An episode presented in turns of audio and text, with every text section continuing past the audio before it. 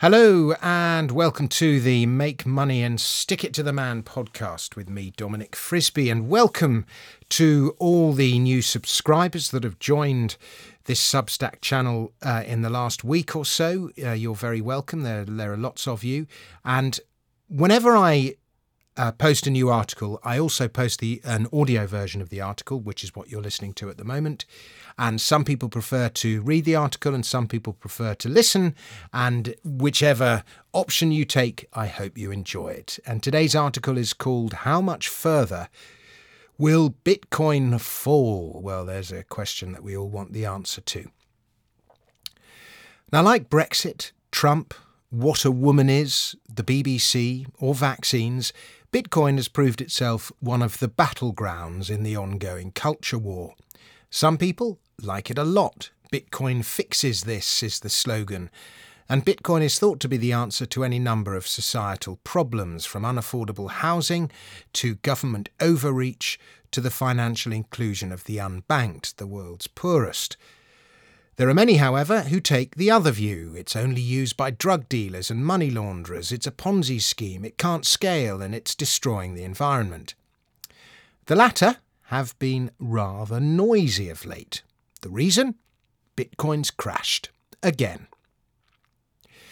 So let's start with the price. What was $67,500 back in November is now $21,000. It touched $20,000 on Monday, and I make that a 70% haircut. Not good. But not so abnormal either. Bitcoin has had at least six corrections of 80% in its 13 year life. I make that one almost every two years. And yet, on broader time horizons, the network continues to grow, the number of users increases, and the price appreciates. That kind of volatility is hard to stomach, particularly if you have a large portion of your net worth tied up in it, or worse, on leverage.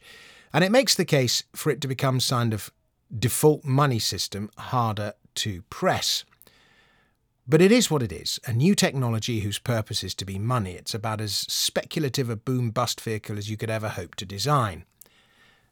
As I see it, there have been two factors driving the price action. First, we're in the midst of one of the most vicious bear markets in my memory. Just about every asset there is is being battered.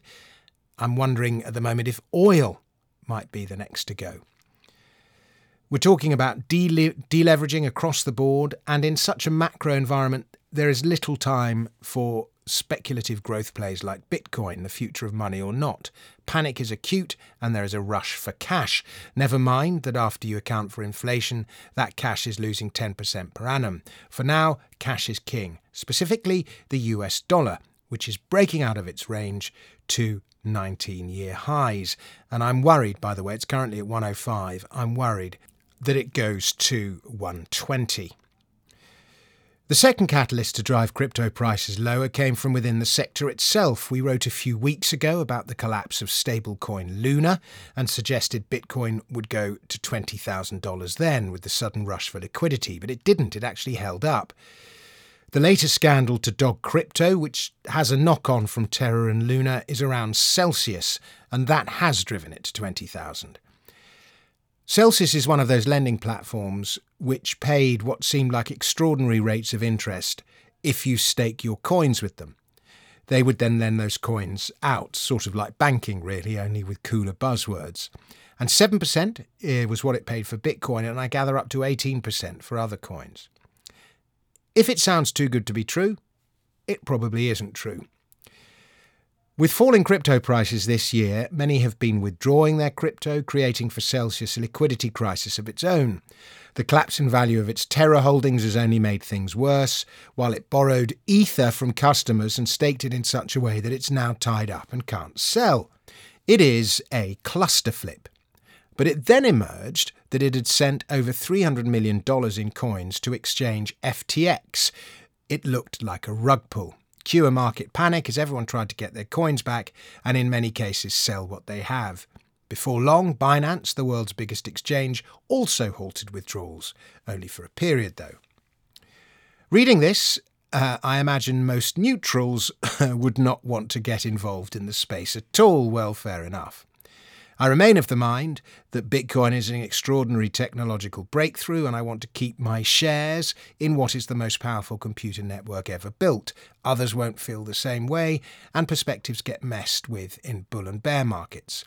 We are at one of those points where everything looks awful. So, how much further will Bitcoin fall from here? I've suggested before several times that Bitcoin might come back to $20,000. That was its level in 2017 at the end of that particular episode, before it then went back to $3,000. It's an obvious pivotal price point. The next question to ask ourselves is Will $20,000 hold? Well, no. If this bear market uh, in everything carries on for much longer, the short answer is no. Everything will be going lower. Um, I've posted a chart with a dashed line at the 20,000 mark, and let's hope what was resistance now becomes support. It often does. If not, the next line in the sand is 12,000, and a speculator might look at that and think, hmm, that chart I'm saying, I'll buy Bitcoin at 21,000 with a stop at 18 or 19. Pretty good odds, maybe, but such chutzpah is hard to find in a bear market after a decline like this, as is the necessary cash. Who knows what other rug pulls and unravellings are lurking underneath the surface? It usually takes a bear market to expose them, but this whole staking business is being hit by a massive run, and it's being exposed.